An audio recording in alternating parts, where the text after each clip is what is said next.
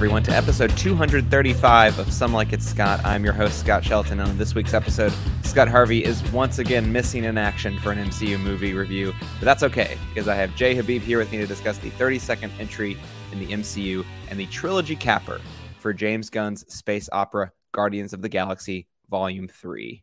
Before we get to that, though, Jay, how are you doing today? It seems like this is going to start being a regular thing for superhero movies. So, how do the shoes feel? I mean, they're slightly broken in, right? I'm, you know. Okay, no... first, gotta stop you there. Set you up for a succession joke. You flubbed it. Oh, oh no! Big shoes, big shoes. I totally did. Um, damn. Okay, now, now, you can now you can say whatever you're gonna say. Oh no! I I'm so sad I messed that up. I was like, "What are you talking about? Big I've been shoes. on the show before." Big yes, shoes. no, of course, big, Big- shoes. Big shoes. Oh man, missed opportunity.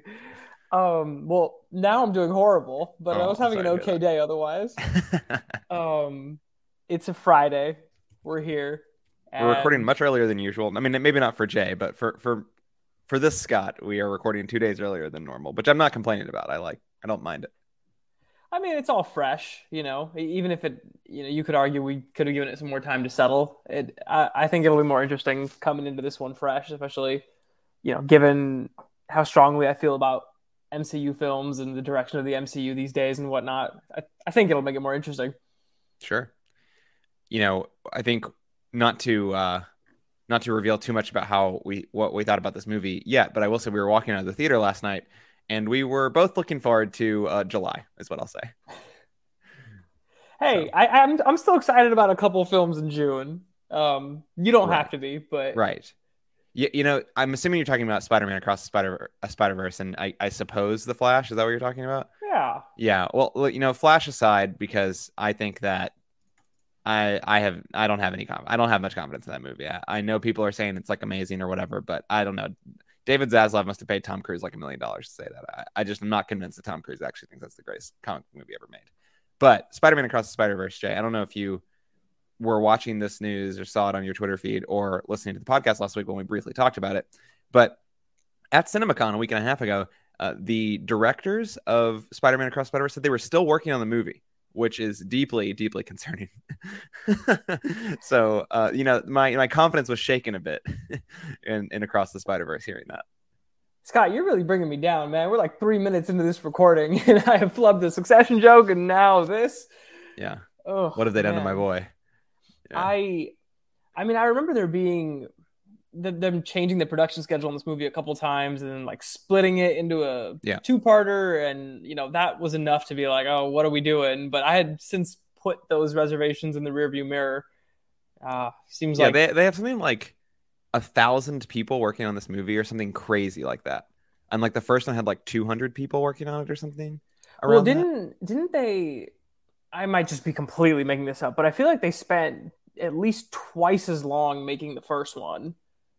But uh, yeah, that that, that wouldn't surprise me. I mean, honestly, it's not uncommon for an animated film to take, you know, whatever it's been, four and a half, five years. I thought the first one took eight, which like respect because like you know No, it- no, no. That, that's what I'm saying. But like, it's it's common for for animated sequels to take in the realm of four and a half to five years.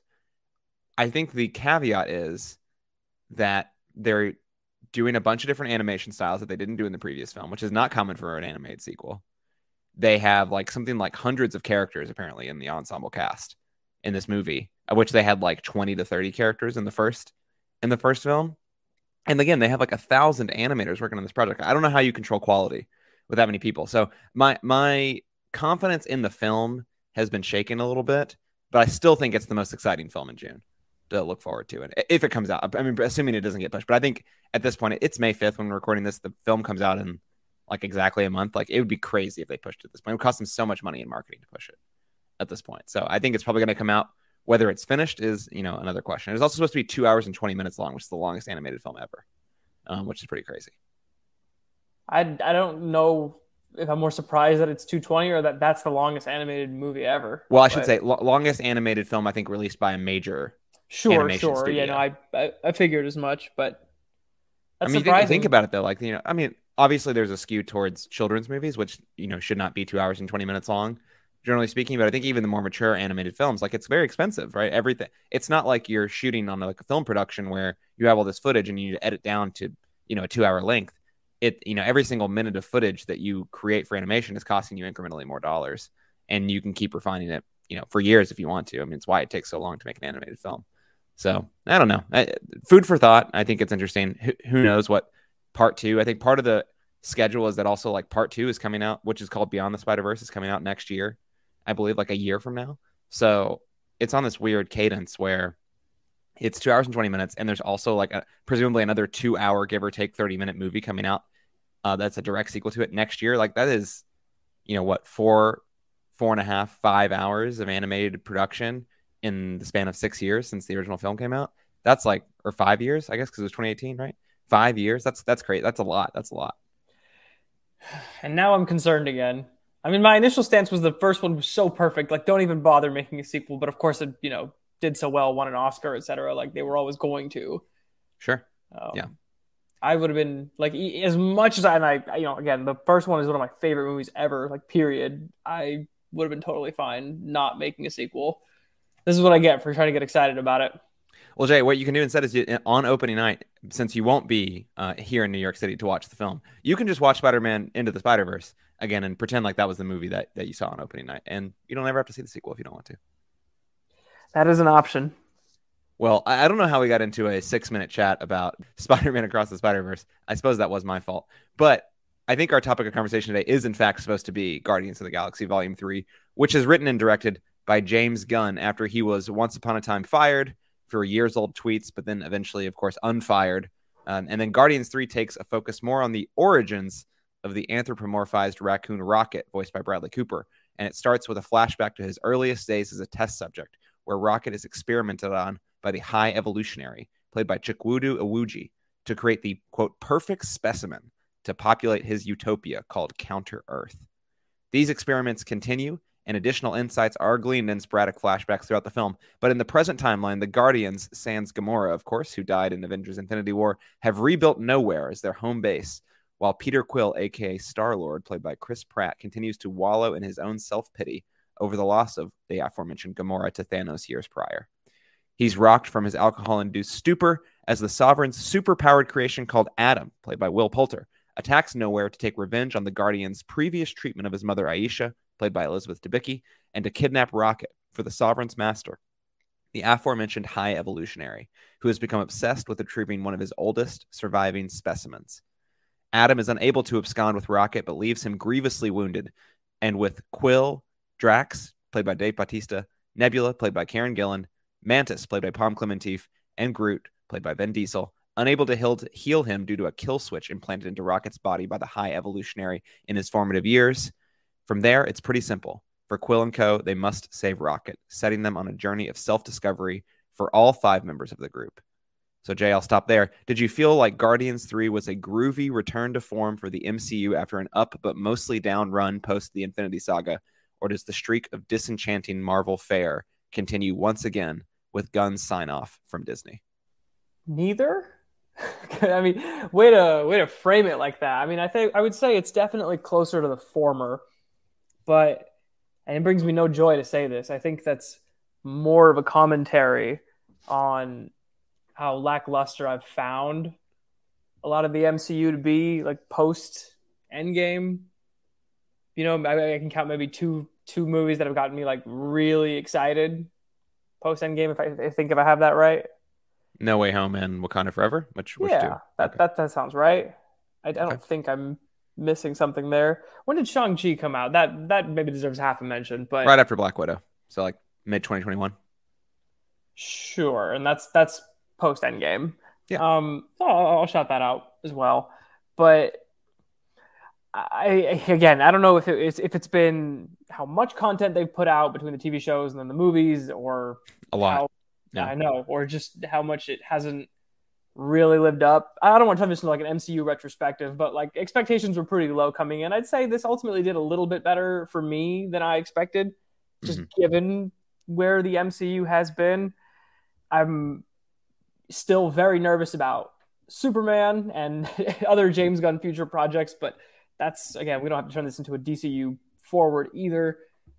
I'd say this was sure. like a, a, step in the right direction, is what we can call it, and I won't go any any further than that. It was definitely closer to Guardians One than it was Guardians Two, which you know the latter was not a movie I really enjoyed that much. I would say it probably ranked towards the bottom for me in terms of the MCU, at least pre Endgame. It might you know have been bumped up a couple spots just by a fact of some post Endgame movies not being as good. But I have to think about that one.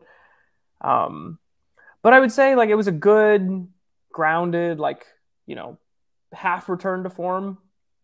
I ultimately like found myself caring about.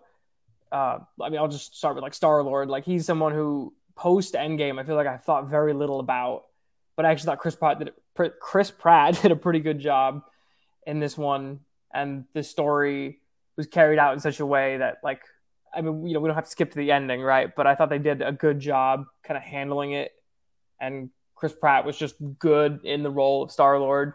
I thought the idea of behind or the idea to go into Rocket's background was an interesting one. Ultimately, one that worked for me. Again, like it was definitely heavier than any of the Guardians movies we've seen so far. At least I think, um, pretty far and away. But probably heavier like, than any MCU movie, besides you know the obvious exceptions. Sure, but that being said, like I still think it had a lot of the charm of the first two. Like I don't think it like sacrificed one for the other. Yeah, I think it, it was an interesting experience seeing the movie last night. You know, we living in New York have the luxury of seeing these movies pretty much any time on opening weekend with a full crowd. Not that that's not true in other places, but it's especially true, I think, in New York, where there's an avid movie going population, and you know we're going on opening night to what is probably like the most sought after movie theater in New York for watching these sort of big sort of action blockbuster flicks. And I just, I mean, I kind of just, I, and I and I turned to you after, and I don't want to dig too much into this because I think it maybe doesn't, it maybe belies how I, you know, really feel about the movie when we get down to nuts and bolts. But I think it's very telling that when I turned to you after the film, I was like, it's kind of sad that even though I think I liked this movie, it all just feels a little bit lame. Like I just sort of feel de-energized by the whole production of it all. And that has nothing to do with I think the specifics of Guardian 3. I mean maybe, maybe it does, like maybe it's the fact that it doesn't feel original or fresh anymore. I remember when Guardians 1 came out, I mean, that felt really awesome. I mean, I was, I mean, at the time you hadn't seen Star Wars or and really gotten too much into like the sci-fi genre, but for me, as someone who really enjoyed sci-fi a lot, that was a cool, fresh take. I thought it was really charming, really funny. I know Scott Harvey often talks about how he thinks that that is like the sort of first film in the MCU that really signaled a really bad trend that was every single minute of the film has to be stuffed with jokes. And I do see what he's saying to an extent when he says that. But I think the luxury of Guardians of the Galaxy was that I found a lot of those jokes to be funny and very effective. Whereas maybe it encouraged Marvel movies in the future to try and be that funny without actually having the comic chops or comedic chops to actually deliver on that. I did find that Guardians and, and what Gunn was able to do with the first movie pretty effectively captured that. And it, and it felt fresh at the time for the MCU. Whereas now it feels like every film in the franchise is sort of like this. And I think that is not a Guardians 3 problem, but the fact is that Guardians 3 lives in the it lives in this world with these other movies and unfortunately suffers from the consequences of, you know, being misguided in other films maybe. But to talk more specifically about Guardians 3, like I think I liked this movie. Like I, I was sort of mid expectations. Like I, I, I, it had to be better than Ant Man and the Wasp: Quantumania, and just like it had to be. Like I knew it had to be. James Gunn. Yes, Volume Two, I think, is like a super mid movie, but his first Guardians film was really good. Suicide Squad was good, certainly good enough, in my opinion.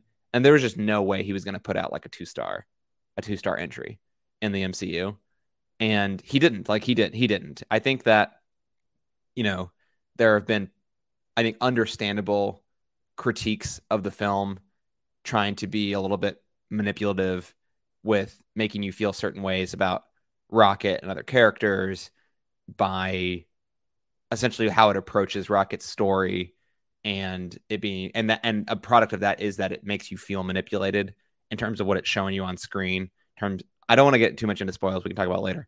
I do understand where those people are coming from and how it's it can be a mean movie in that way. But that said, like I still think I had a good time. It's not as good as the first Guardians movie. It's, eh, honestly, it's not close to as good as the first Guardians movie, but I think it is an improvement on Volume Two. And I think this is just like comfortably in the middle of the 32 MCU films. Like it, and in that sense, maybe it is a return to form. Like maybe it is a return to form because frankly, there aren't that many films in the MCU that are four stars or better. There really isn't. And I think maybe we got really spoiled in in back to back years in 2018 and 2019 with Infinity War and Endgame, and Spider Man Homecoming also being in that stretch of films, and coming before that things like you know Winter Soldier. That was a few years before, of course, but there there was a run in there where you, I think there was a lot of really easy things to point to and be like Marvel. Yes, they're still putting out plenty of three, three and a half star movies, but they're putting out four, four and a half star, and then five stars. You know, with Endgame pretty regularly, um, or regularly enough. But they haven't been able to do that since. I mean, No Way Home is such a unique piece of filmmaking. I think I gave it four stars on Letterboxd, but like I'm not sure that film is four stars because of the MCU. Like I think that if you take if you just isolate that to the MCU element, which is, is impossible to do, I understand that. It, I'm not sure that that the component parts are really there to add up to a four, but I just think that we got spoiled, and in 2023 having having my 32nd mcu film being a three three and a half star plus movie it's it's that's just not good enough anymore when we're getting three or four of these a year unfortunately like we're we're just being so exhausted i do think the mcu element i mean it's hard to not talk about the tv shows i think because i think that is such a huge contributor to making it feel even more diluted because yes even even though three movies a year is a lot i think that when you're also stacking that with how many shows have there been? Seven, eight, nine shows at this point. You're giving me a weird look, Jay, but there's at least seven. Um, it's it's crazy, right?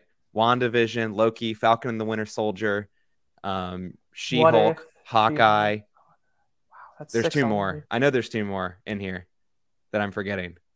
I believe uh, you. I'm just shook. Uh, yeah, it, it's cra- it's crazy how many that there are. There's like seven TV shows, and I don't know. Like it's just it's not it's not enchanting uh, in that way, and it and it is a drag. I think overall. So it, I think the I mean I haven't even really talked about the film itself. I do think that it still manages to you know put out a great soundtrack. I mean that's one of the things I think is so charming is how it does effectively use music. I think it's still very good, still very good and competent at doing that. I agree. I think Chris Pratt. I people love to rag on Chris Pratt, I think, and you know maybe he deserves it in other respects. He's in like every franchise known to man at this point, and I feel like he has no identity outside of being a franchise guy at this point, which is fair enough. Whatever, I don't really care about that. I think he's good as Star Lord. I do think that he's good. I, I sort of, I was watching the film and I sort of was like, I kind of get it. This guy's Star Lord. He is. He is Star Lord. He's good at it. Um, and I think the rest of this cast is comfortable enough. I will say, like, I'm so glad that Dave Bautista doesn't have to be Drax anymore. I feel so bad for that guy. Honestly, like he's good as Drax, but he is so wasted playing Drax. He really is. Um, Amen. Also, kind of looking at Pom Klementieff as Mantis, and I was looking at her filmography today, Jay. She's done like two movies that aren't in the MCU. I'm like, I know she's in Mission Impossible: Dead Reckoning Part One and Two, and she's playing like a like a, a henchman of the villain of the main villain in that movie. Like, thank God she's doing something outside the MCU. Like, the woman has literally not done a non MCU film since 2017, which she's involved Two. Like, it's crazy. I mean, I know that's a personal choice. I'm sure she could have gotten other projects if she wanted to be working, um, you know, more aggressively. But she's been in a ton of MCU movies, and she hasn't had the time, I guess, or as much time as she'd like to, to to work on other stuff. And I'm hoping that she can branch out. I just feel that way. You know, it's really strange.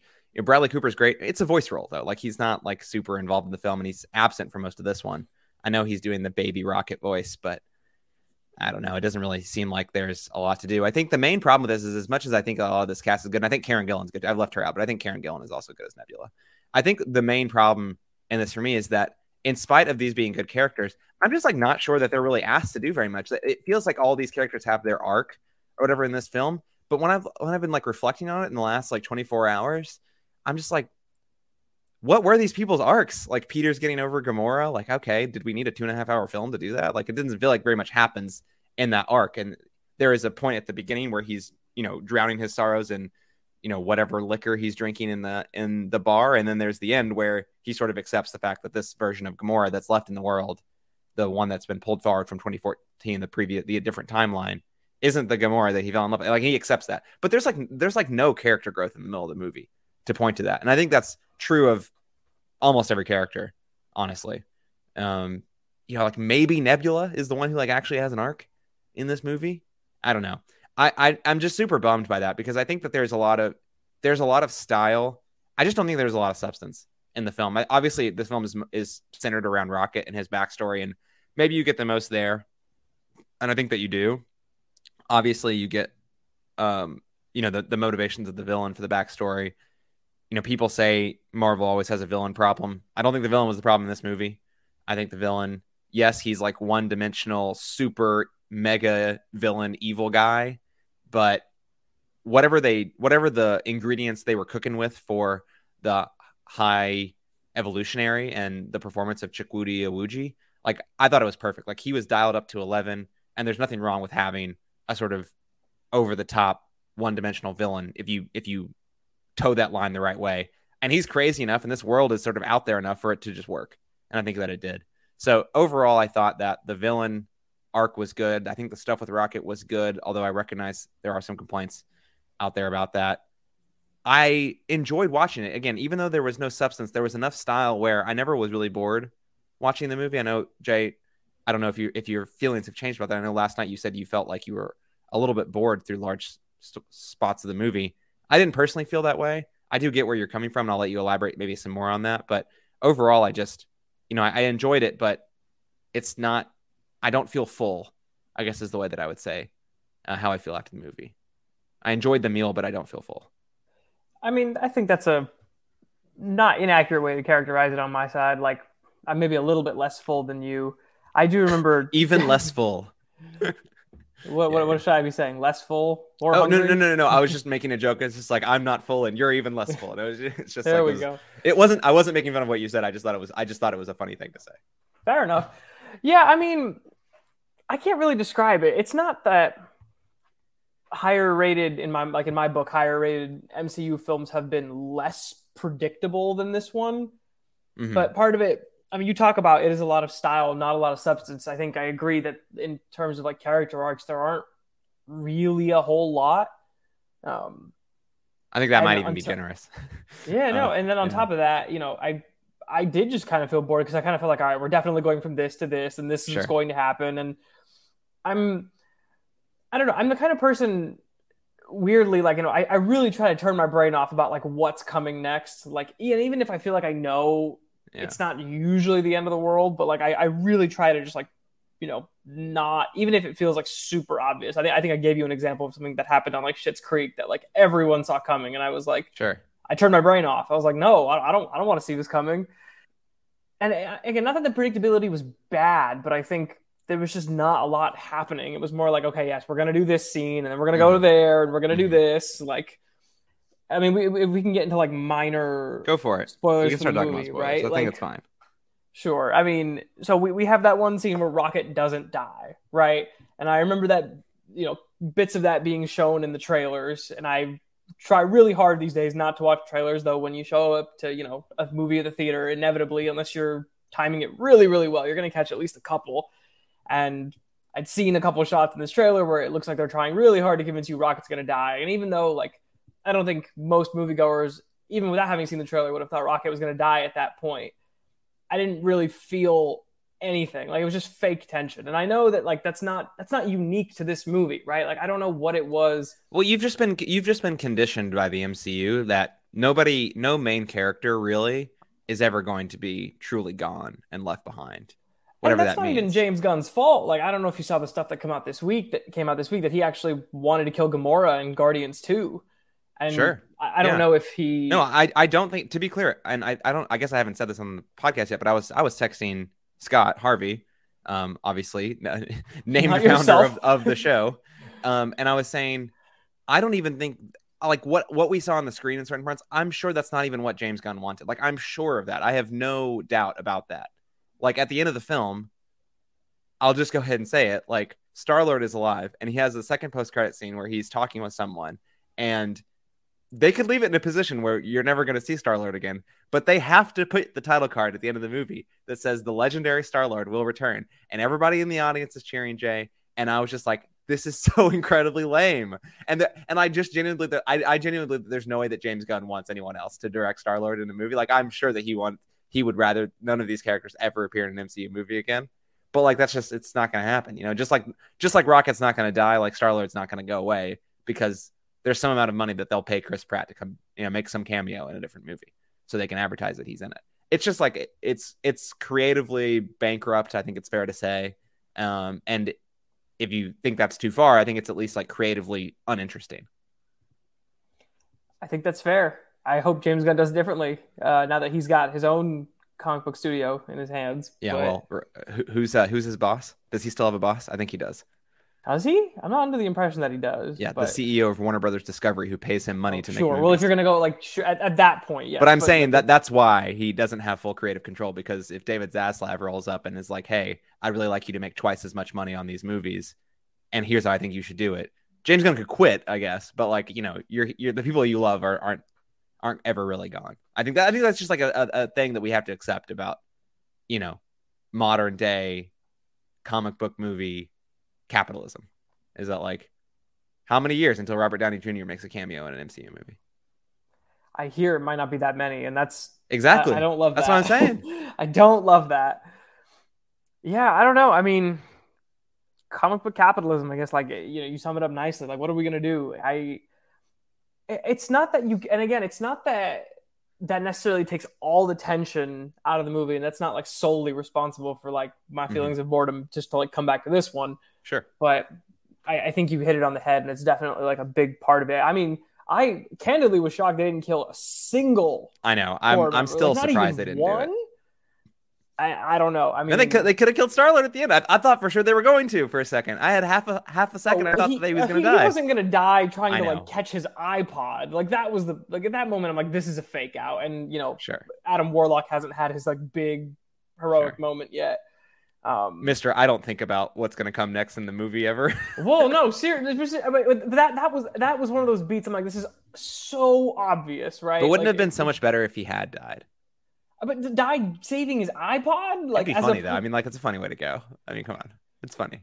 Only if he, only if his last words would have been the actual first f bomb of the MCU. Well, especially not... because he was getting the iPod for Rocket. Like he, like he was doing this thing for his friend that he saved. Like it, yes, he's just getting an iPod, but like he gives it to Rocket. Like he wants Rocket to have it.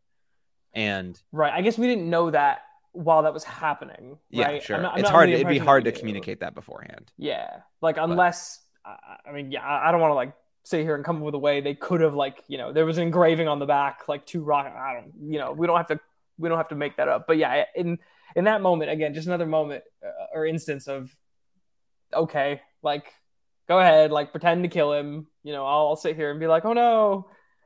Um, uh-huh. do we? I mean, again, we've gone full spoiler here. Is is Iwuji dead?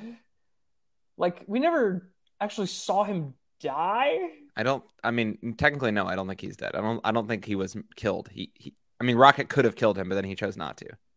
Right, but like the ship, like the ship exploded by the yeah. end. And we didn't like, see the body I mean, though. So that's what I'm saying. Alive. Like Oh, and that's just it, right? Like another another case of are are we are you gonna come back? I mean, like maybe he's just dead. Like who knows? But I mean, they may need him to replace Kang. So I'm only half joking.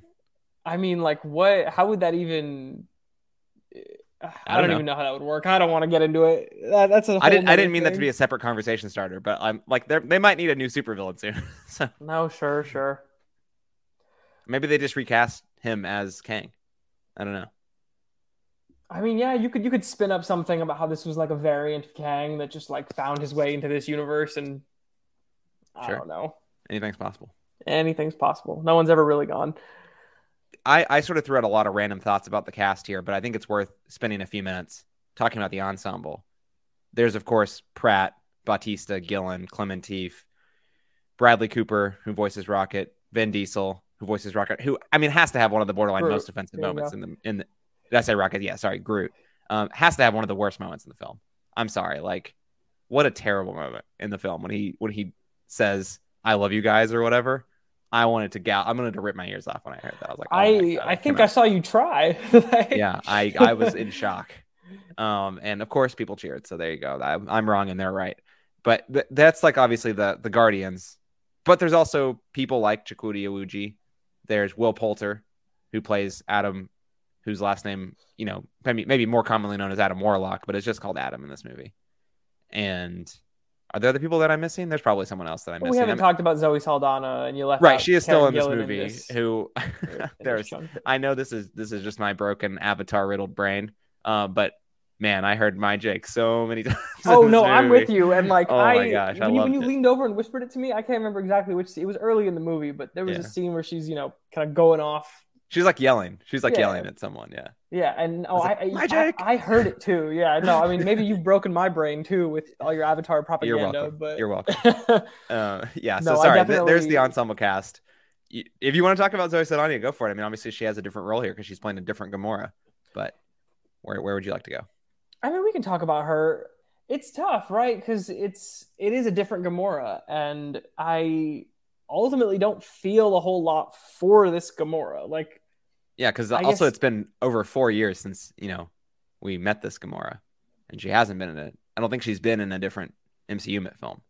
She sort of flew flew off at the end of of Endgame. right? We didn't, we didn't even actually see her fly off. That scene was cut from the movie. Um, Sure. so we we were like, no idea what happened to her, and you know now she's a Ravager, which okay, fine, and Yeah, with Sylvester Stallone, incredible. Oh yeah, no, I Yeah. can't, forget about him. And yeah, I mean, there's just not a whole lot. Like you know, it's cool for her, of course, like as a professional to be there with the rest of the guardian, like the you know actors and the cast who like you know they've done this whole franchise together. But like this particular iteration of Gamora, I'm just kind of like like I feel for you. She's got she's got nothing going on in this movie, by the way. Like she's in most of it. No, nothing. No character development at all in this film. I mean, her. Yeah, I don't know. It's I don't even know what she goes from it, hating character Peter Quill at the beginning of the movie to hating him slightly less and accepting him for who he is. I guess that doesn't feel like much of a character arc. Yeah, no, there was a there wasn't a whole bunch there. And Yeah. again, like it's tough because like I also really like Zoe Saldana. And Sure. fun fact, I don't even know if like I, I must have mentioned this on a podcast once upon a time. Um, Okay. but she actually like paid for a bunch of tickets to the first Guardians movie at the, like the AMC in Santa Monica that I went to, and I was like one of those people that just like when I went to buy a ticket, they were like, "Oh, Zoe Saldana like bought a bunch of tickets." Like, you know, Well, now now Marvel buys out movie theaters on opening weekend in in the suburbs, and no one goes just so they can pump up their box office numbers. So there you go. color me shocked. Um, no, and I, you know, she. I mean, I've I've liked her in the previous films, and like, it's not that I didn't like her, right? But it was just like, what are we even doing with this iteration of Mhm. Gamora? So She, she's an she's an object for Quill, which I think is such a huge bummer because one one of the things that I was thinking about is that this. I, I try not to talk about this too much because so many movies do this and it's exhausting to talk about. And it's not like the MCU is is unique in doing this. There's plenty of other films that do it all the time. But this film is like super, super guilty of fridging. I mean, like literally all of Quill's motivation is like, well, I should say half of his motivation is like losing his friend, obviously. The other half is like he's just sad that his, you know, his girlfriend died. Like that's the other half of his motivations.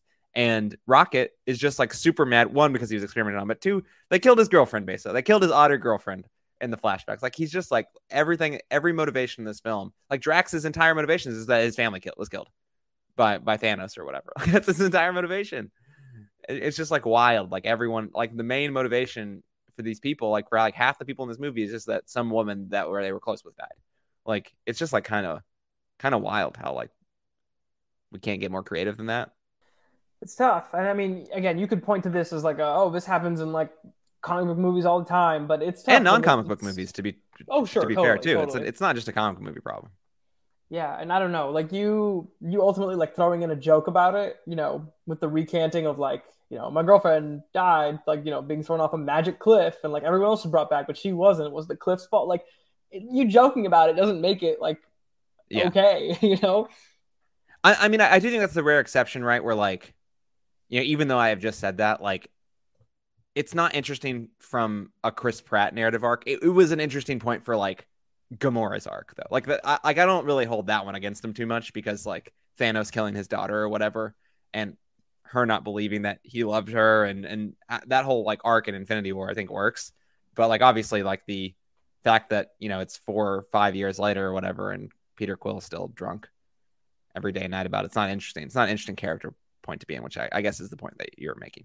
I mean, I almost wonder if you could have just include if you if you hadn't brought her back in Endgame, hmm if you could have just included her like in flashbacks and still kept her in Guardians 3. Like there could have been it could still be like you know Quill's all upset that she's dead, but like it can be a like I mean again I I'm not gonna like sit here and try to rewrite the movie. I just like wonder if this could have been an option. And yeah, I, I don't know. Maybe one that Gunn himself like might have been on board with. Like if he killed off Gamora in part in volume two, I'm not sure she wouldn't have shown up in volume three. But it's an interesting question. I, I will think I was saving this to be the next topic of conversation, but why don't we just throw it in here because I, I think it is relevant, and I still want to get back to talking about maybe some other actors or actresses that you enjoyed. But one of the things that I've been thinking about today is the truth is this was supposed to be the first movie in the MCU after the after the Infinity Saga ended. I think this was supposed to be the first movie after Spider-Man Far From Home. Maybe even before Spider-Man Far From Home. And then of course all the drama with James Gunn happened in 2018 where they fired him and then 3 or 4 months later they rehired him but he'd already signed on to do Suicide Squad. And so the film had to be delayed years so he could make Suicide Squad and then come back and make Volume 3. A couple a couple notes about that. One, I, I think that the arc that you're describing for Gamora and Star Lord feels different, you know, a year or nine months after Endgame came out in theaters than it does four plus years later. I think that it genuinely feels better, feels different. Second, we're not totally torched on like MCU properties four years later. And so, you know, all that stuff that I was saying at the beginning is not that it's a non factor in, in the experience of the movie, but it's certainly less exacerbated than it has been by everything that's happened in the last two two and a half years in the MCU. So I do wonder what you make of that. Like uh, once upon a time, this was supposed to, this movie was supposed to come out at the end of 2019 or start of 2020, whatever it was supposed to be, and instead, obviously, from things outside of the movie's control, things shuffled dramatically. And I don't think the story was completely rewritten to accommodate that because this film feels out of place. I mean, frankly, it feel, I mean, most of the films at this point in the MCU feel out of place. Like maybe not Quantumania, I guess, although that wasn't a very good movie. But like this film feels out of place four years after Endgame. It's an interesting point. I mean, I hadn't really thought about it in the context of like all the pushbacks. Like I'm, I, I definitely wasn't. It wasn't out of mind that Gunn had been fired and then re brought back or brought back, but it. I guess that that is an interesting point. That like if, if this movie does come out a few years earlier, I'm probably like at least a little bit higher on it. Like even if you know the story is more or less the same, I think I think you're absolutely right. It does feel very out of place. It it feels like overdue, almost right. And like maybe that's part of the reason there was so much excitement behind it was like, oh, we're finally getting Guardians three, but I don't know. Maybe maybe just the fact that it's come after this onslaught of content that we've been talking about. This onslaught of like you know not very exciting content on a whole that we've been talking about. Maybe it does do a little bit better and that's just that's just sucky to say, right? Because you know, I mean, you you talked about the, how much you love the first one. Like I again, not being as into the sci-fi genre at the time it came out, still like absolutely loved it. And at this point, it, it definitely was top five MCU for a while for me. I don't know if it's quite there at this point. It's probably just outside at this in in the year 2023, but I don't know. It might have been just it might have felt to me like a more satisfying conclusion to the trilogy if it had come out yeah, even more so than than Far From Home. I feel like it's a film that feels so intimately still connected to Endgame, mainly because yes, the whole rocket thing is is not a direct pull from Endgame or from Volume Two, but the relationship to the Sovereign and Elizabeth Debicki's character, and you, I mean, you're getting Adam Warlock teased at the end of Volume Two or whatever. Like the, those films feel like temporally connected to stuff that happens a in Endgame with Gamora's death, but B, stuff that happened in volume two six years ago now, in terms of when we originally got the movie. And so it feels like it's a, re- especially when you have so many movies in between. Like, it's not like this movie was delayed three years and so we didn't get any movies for three years. It's like this movie was delayed three years and we got six or seven films and five or six or seven TV shows or whatever it is, right? Like, you had all this stuff sort of like layered in the middle of it.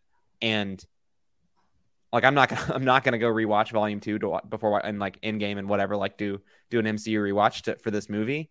But like it kind of feels like it would have not necessarily hit different three whatever years ago, but I think it would have been more effective as not just an end cap to a Guardians trilogy, but also you know a sort of secondary epilogue, sort of paired with with Far From Home to the Infinity Saga. Like it still feels like it belongs in the Infinity Saga as a, a sort of narrative exercise, even though I think it's narratively lacking in some ways. And it could have segued into, again, sort of the next generation of MCU superheroes or whatever that has been then started to roll out with Shang-Chi, et cetera, et cetera, et cetera. And so again, it just feels out of place so many years later. I don't know. I, I, I kind of, it's something I've been stuck on, you know, thinking about.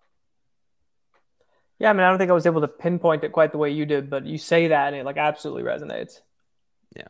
Okay. Anyway, b- back to actors. We Gamora, you know, maybe not much to do, but it's nice that Zoe Saldana gets to be in the film.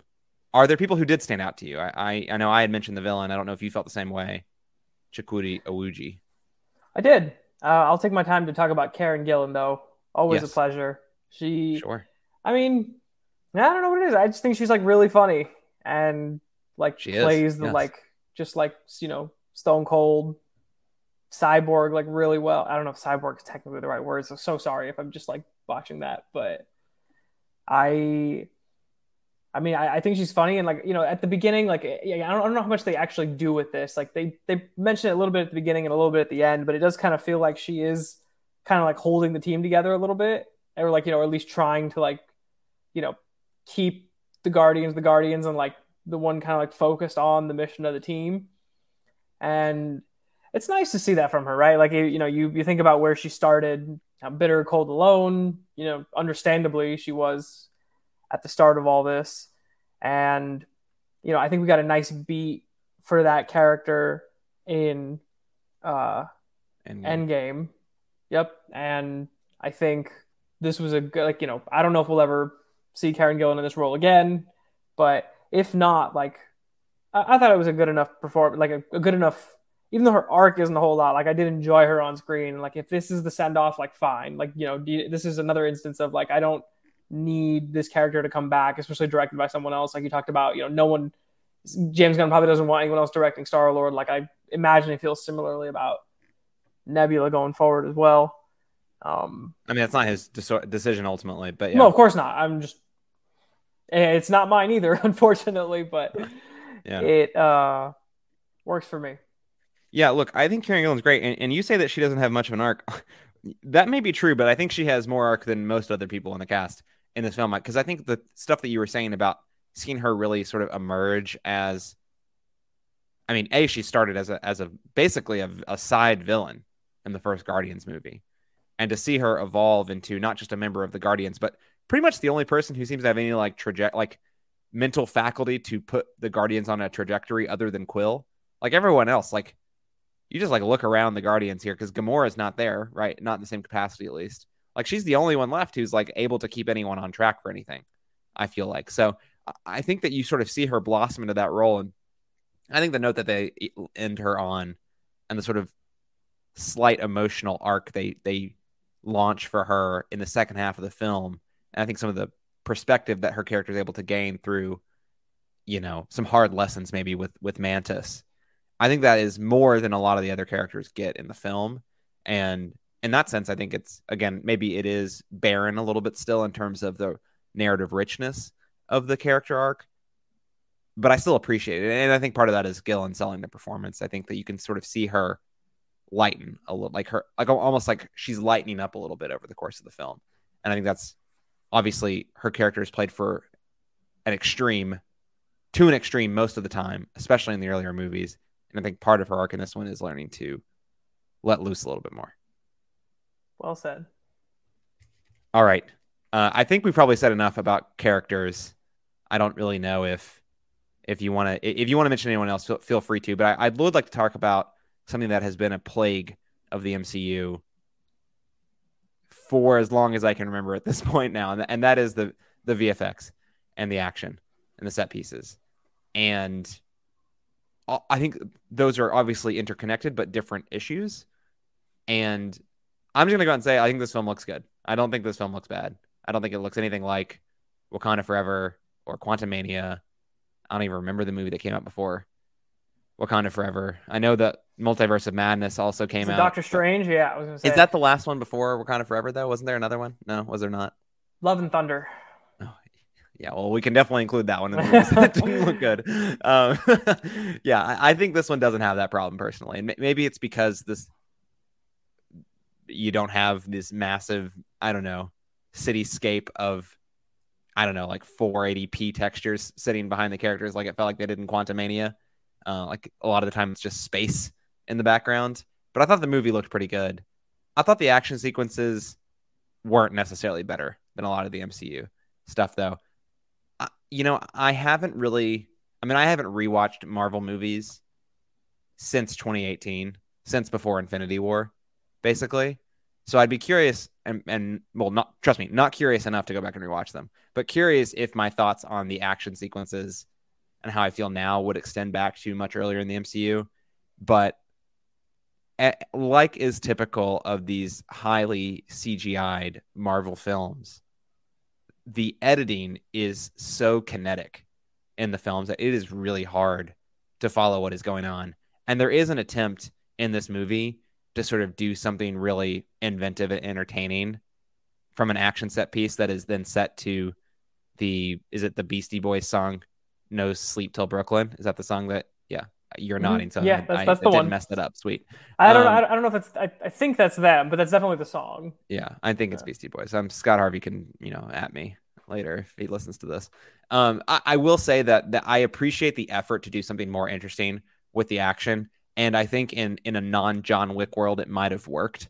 But one of the one of the I think one of the realities of seeing movies made that just do this type of action the best it possibly can is that you then get scenes like this in other movies where you see how fake it is.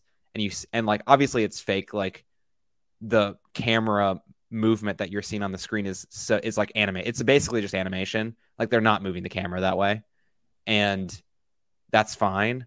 But I think when you see someone do it with like actually in camera, doing it naturally, I think it's really jarring to see a movie do it like this. And maybe it's extreme and, and unfair, but I did find some of that sort of like artificial camera movement and whipping around and re- and like refocusing and lens flaring.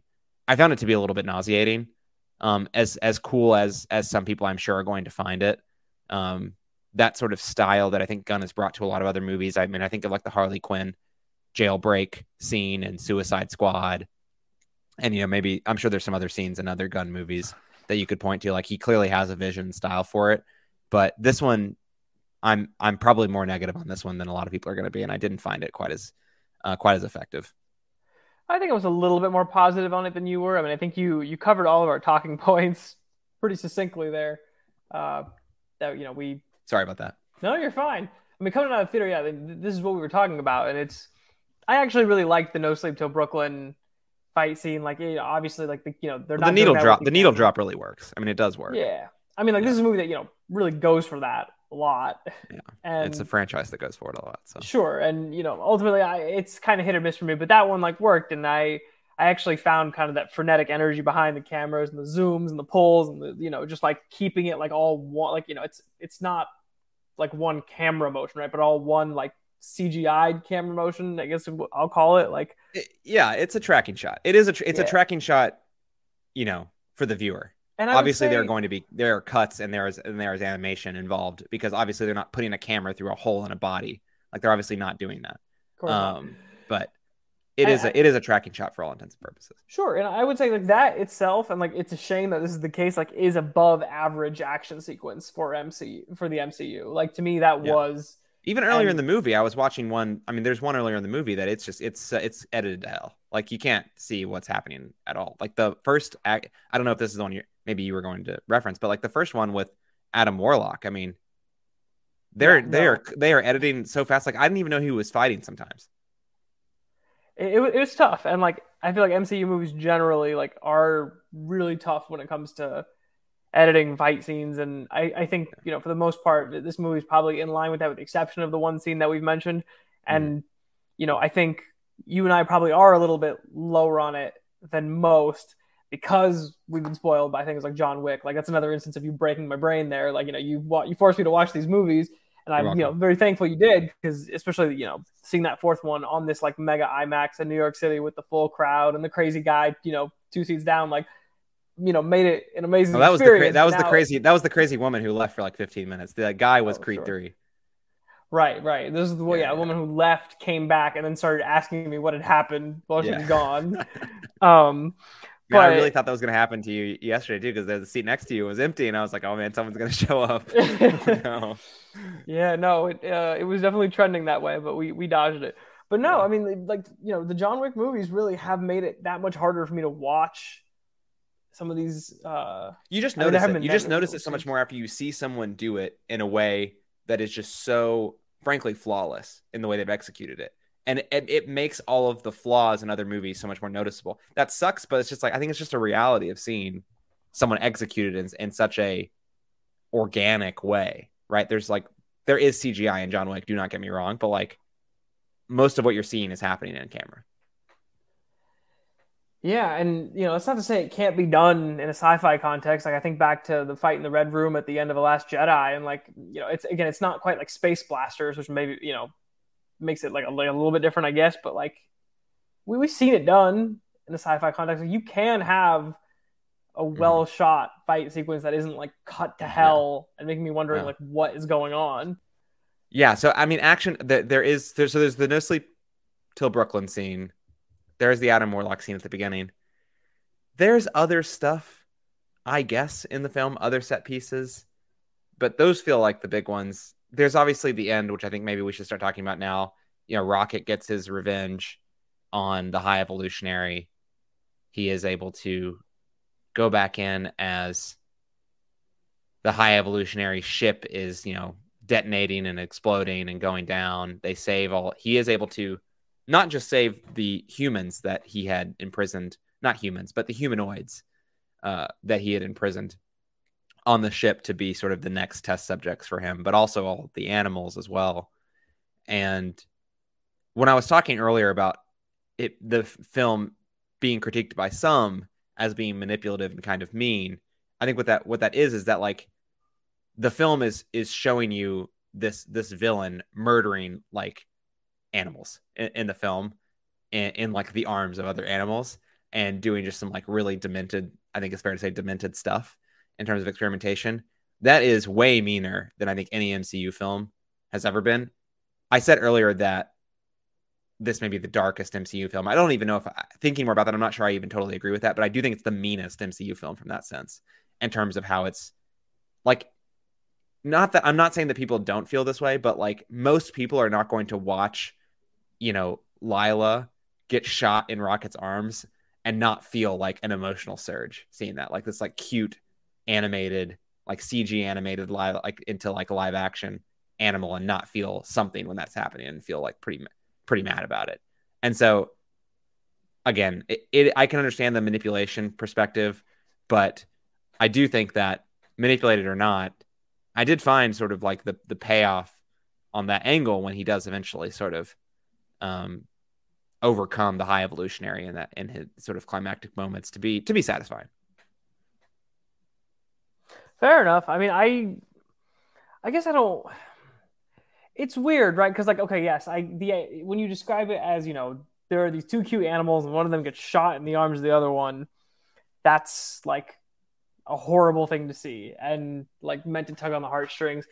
It's very I guess I just find it like a little bit confusing sometimes when people are like when they when they are up in arms about the villain of a movie doing something evil. Well, I don't think people you know, are. Like, ma- I mean, to be clear, I don't think people are critiquing that he did this thing. I just think people are saying it's a little manipulative, the way that it is executed. I mean, we have made that claim. Like, if these were like two humans,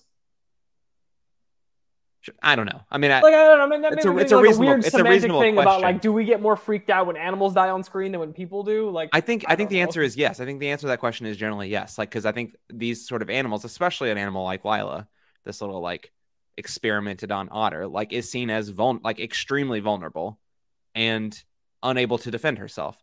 And that's not not that that's not also true of people, but like going back to the fridging point earlier, it's like this is this extremely weak and vulnerable animal that does not deserve to be shot, let alone all the other stuff that's happened to her. And the film is utilizing this sort of like really mean violence against her to sort of get a response out of you. I, I, I view it as a similar argument to fridging, right? Like this idea yeah, that I mean, I guess I should say, like to me, it's no different than fridging. Like it's not especially bad. I think it gets an even stronger emotional reaction. I mean, I would expect it to get a stronger emotional reaction out of people than like if Rocket were like a human male and like his like I don't know his like in like if he were again if he were a human and his like girlfriend was in here's him and, and getting shot like I think that the emotional reaction I would expect it to be stronger if it's like a little baby otter. Like I, I would just expect that. Maybe I'm wrong. Maybe I'm just like soft. no, I, th- I think you're right. I, I think I'm more just making a point about like not not that the maybe it's a separate point that the reaction is stronger whether it's an you know for an animal versus a human, but I, I guess like I'm I But even if it's it's more innocent. case- It's just more innocent, right? Sure. more- I, I mean, yeah. even then, like, even if the, the reaction is stronger and most people, like, is it manipulative? Like, I I would say, like, no Yeah, more maybe. than anything else that happens in any movie. Sure. Like, Again, I know. don't necessarily agree with that take. I just I, I see what I, I kind of see what they're saying. It just wasn't my experience. Like I didn't I didn't think that way in the movie. yeah, I mean, uh, I, I don't think I did either. Not again, not that I felt less, right? But I didn't necessarily feel more. It was just tough. It was like this is life, and like life was taken, and like again, is, like it- it's is it life? it's horrible because you've seen everything she's gone through but i I- again i don't i don't know uh, like if if this were like two people right like i don't know if people would be reacting the same way so i guess for that reason like i just find it different but i don't know Yeah, yeah. No, I mean I think that's fair. I I think i guess we're just really accustomed to seeing people dying i don't know like what what else is it But also, I just think like adults are like viewed as less innocent than you know these really cute, anim like CGI to real life animals, right? Like, I don't know. I mean, obviously i'm that's heartless just on. that's what i'm that's- hearing i'm, I'm just Well, I mean, look. Scott Harvey's right there with you, man. Like he, he would say that. He, I mean, I would not expect Scott to watch this movie and feel and feel very much for these I think I animals. didn't feel much. I just didn't feel more than I would have. You know what I mean? Like Yeah. it was still it was still really sad. Let me like just be clear about that. Like it was not that I didn't feel anything. I wasn't sitting here like, oh, that's an animal. Like you know, No, I know- It was I know really that's not sad when the animator Yeah. stopped drawing him. Like I'm not Chandler Bing here. It's just like Oh, that, that's a, all right. it's, a, it's just a deep Friends reference. Like there's a whole thing where he doesn't cry in Bambi because it's animated. Like that's not me. It's more I just. mean, look, I'm just I'm letting you know. I'm not gonna go on Harvey Twitter and co- and call this open about. manipulative. I'm just saying That's that Scott, like there are like, but there are people like that, right? Like that, that that's not like Chandler isn't real. Like Scott Harvey does not feel emotions for non-anthropomorphized animals, and I think that he would say that he probably doesn't cry in Bambi. Like I don't know, I won't speak for him. Maybe I'll ask him next time he's on the show, but I don't. I don't think that that I think that he would be in that boat, and I think that that is legit. I just I just think that the norm like the average person would probably feel more. Whether that's manipulative or not, I, I I agree with you. Like maybe not any more than that's ever happening. I guess the point maybe that I was trying to ultimately get to is that it does again to go back to sort of the narrative dissatisfaction in it. Like, wouldn't it be more interesting if they thought a little bit harder about motivations for Rocket, or like did something else a little bit more interesting than like everyone he knew and loved was murdered? You know what I mean? Sure. I mean, that, that's that's what we're talking about. Like, you know, I think this stemmed from you mentioning people like discourse around the film being like that was manipulative. But like, I'm happy to take your side on the manipulative or not. Like, it wasn't very interesting given that Yeah. you know Drax's character has the same background. Star Lord's character has a very very similar background.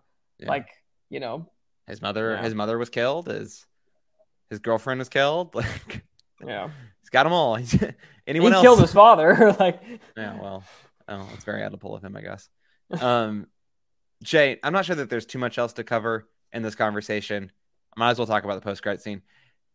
Jay, I sent I sent you a tweet from James Gunn. Um, in I meant to respond. I typed it you out. did when I you did respond. I Yeah, think yeah. I just laughed. Oh, you just I- laughed. Okay. I, Well, I, I, I sent, I sent you this tweet from James Gunn talking about how he really felt like this making Guardians of the Galaxy Volume 3 was this big journey for him and how it really I think one of the things that he said, I don't have the tweet open right in front of me, Jay, so you can correct me if I'm getting the details wrong here. But one of the key parts of the tweet is that it felt like he learned a lot about through the films valuing life of all kinds. I think this is basically like how he had worded it. having empathy for all living things. Having empathy for all living things, Jay. And um maybe James Gunn didn't shoot the post credit scene in this movie, and maybe he never has seen the post credit scene in his movie. But um, I full believe, and correct me if I'm wrong here. I believe that the the remaining Guardians at the end of the film, which are Nebula, Rocket, Groot, I think that's those three, right? That's uh, from the original group. and yeah. and then yeah, and there's Sean Gunn's character whose name I don't remember. Um, well, and Adam Warlock is there, and then one of the kids they saved as well. Okay, yeah, th- that's like the new Guardians, or whatever, and and they're like sitting out in the desert outside this like desert town, and they proceed to massacre a native species population on this planet.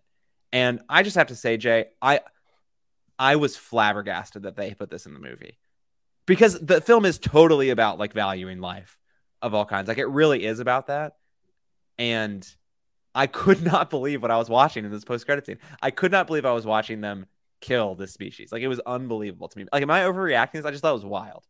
No, I mean, I so what I had typed out and just like forgot to hit send on was like apparently it doesn't count if it's just like a if it's a pack of like yeah you know generic like hound like creatures like I don't even Yeah. remember like it yeah I'm I'm completely with you like in my mind like you know J- James Gunn like you know finished the movie at the like the final you know the final pre credit scene like that's it like everything Yeah. after that was not him like when they split up when the scene- Guardians split up at the end of the movie. Yeah well then there's like you know the dancing in the Sure, yeah, in the streets. yeah yeah, yeah, in the streets like that's Yeah, they really they really let him indulge for like five minutes in that scene. I was like, yeah, we could end the movie now, guys. It's okay. No, sure. And I, to me, like, yeah, that, that's where his touch ends. Because then you get the first post credit scene where, yes, like all of a sudden it's like, wait, we're gonna not value those lives. And then you have the second post credit scene, you know, which ended with the title card you already mentioned. The legendary Star Lord will return. I'm just like, everything. You know, once the credit started, that was it. Like, you know, Yeah. we can just. We should have walked out, Jay.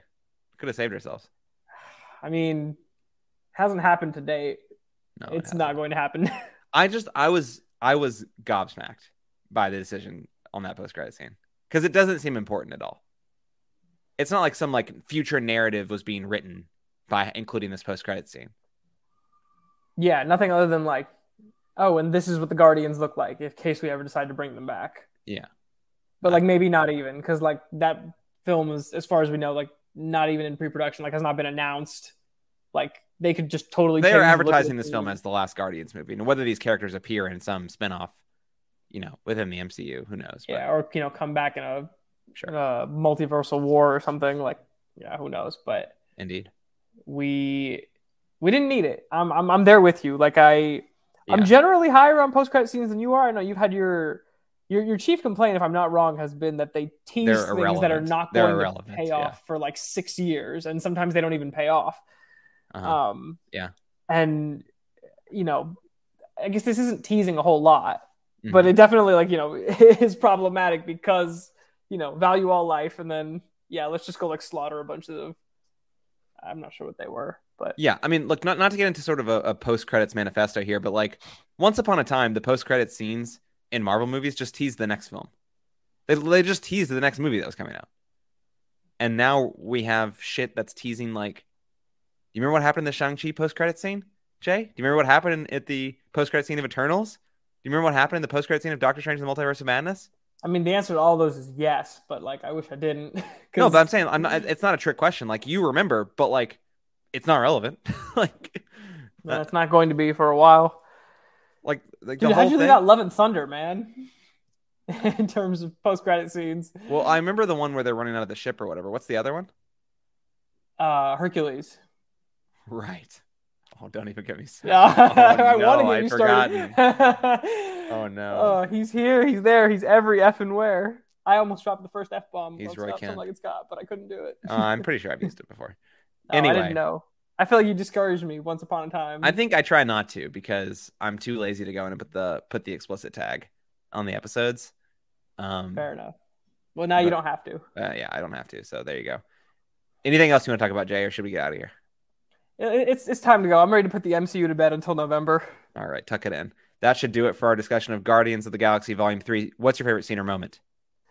Yeah, I would, I would go ahead and say my favorite scene is uh, when Rocket is finally fighting the High Evolutionary at the end, and he has that big moment, you know, where like he, you know, cocks the gun and goes, you know, I'm Rocket Raccoon. Like it was Yeah. just a nice like button on the franchise. Like we've never actually gotten that.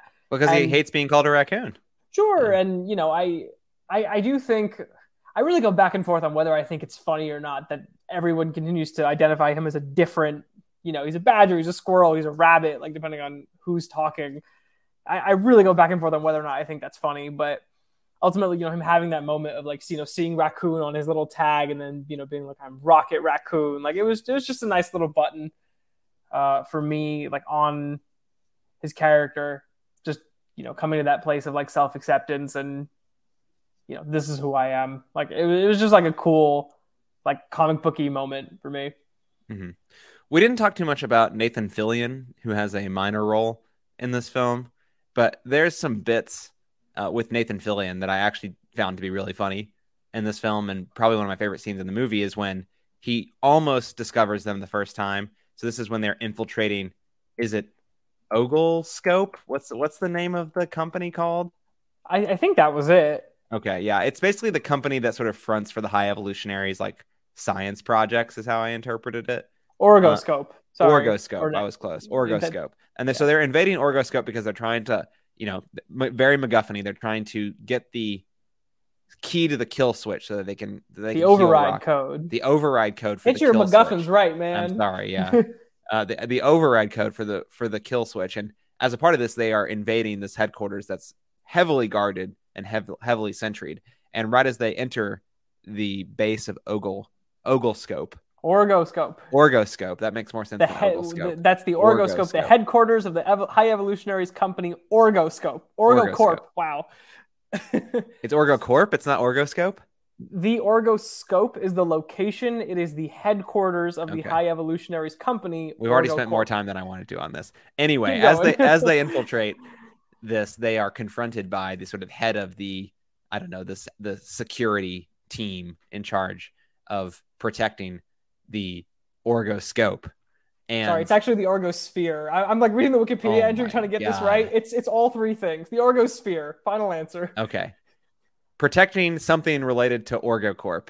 And there's this bit where Star Lord and Nathan Fillion's characters make fun of their right hand men. So Drax in the case of um, Star Lord, and I don't know the name of the character that Nathan Fillion's um, chief of security is making fun of, but they're basically like, he's the dumb one. Like, we don't know what to do with them. And I just found the whole, I'm not going to do the bit justice. So I'm not going to play it out, but it was very, I found it to be very, very funny, especially when it came back up again later, like, you know, 15, 20 minutes later. And, and again, when, all right. That was pretty, that was pretty fun. Good call yeah, out. Yeah.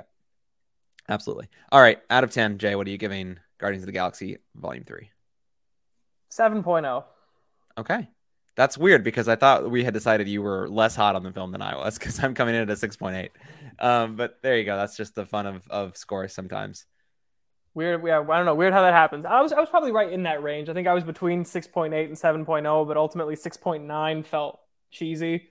So I just okay. rounded it up. Yeah. Well, we did get our first F bomb in the MCU, but we have not gotten our first 69 yet, I don't think. So, you know, maybe there's still room for James Gunn to work in the future if he ever, you know, gets fired for some tweets or something from DC. That should do it for our discussion of Guardians of the Galaxy Volume 3 and episode 235 of Some Like It Scott, however. So please check out our podcast Patreon page at www.patreon.com slash media plug pods. If you can support us over there, we'd appreciate it. If not, that's okay. You can still find us on Spotify, Apple Podcasts, and wherever else you listen to your podcast, where we'd love it if you rated, reviewed, subscribed, shared, all of that so that we continue to reach a broader audience. And we really appreciate all of you for taking time to listen to us chat about Guardians of the Galaxy Volume 3. Scott and I will be back next week with a review of Polite Society, the British Pakistani action dramedy from first time director Nida Manzoor. We hope you'll join us for that. But until then, for Jay Habib, I'm Scott Shelton. We'll see you next time.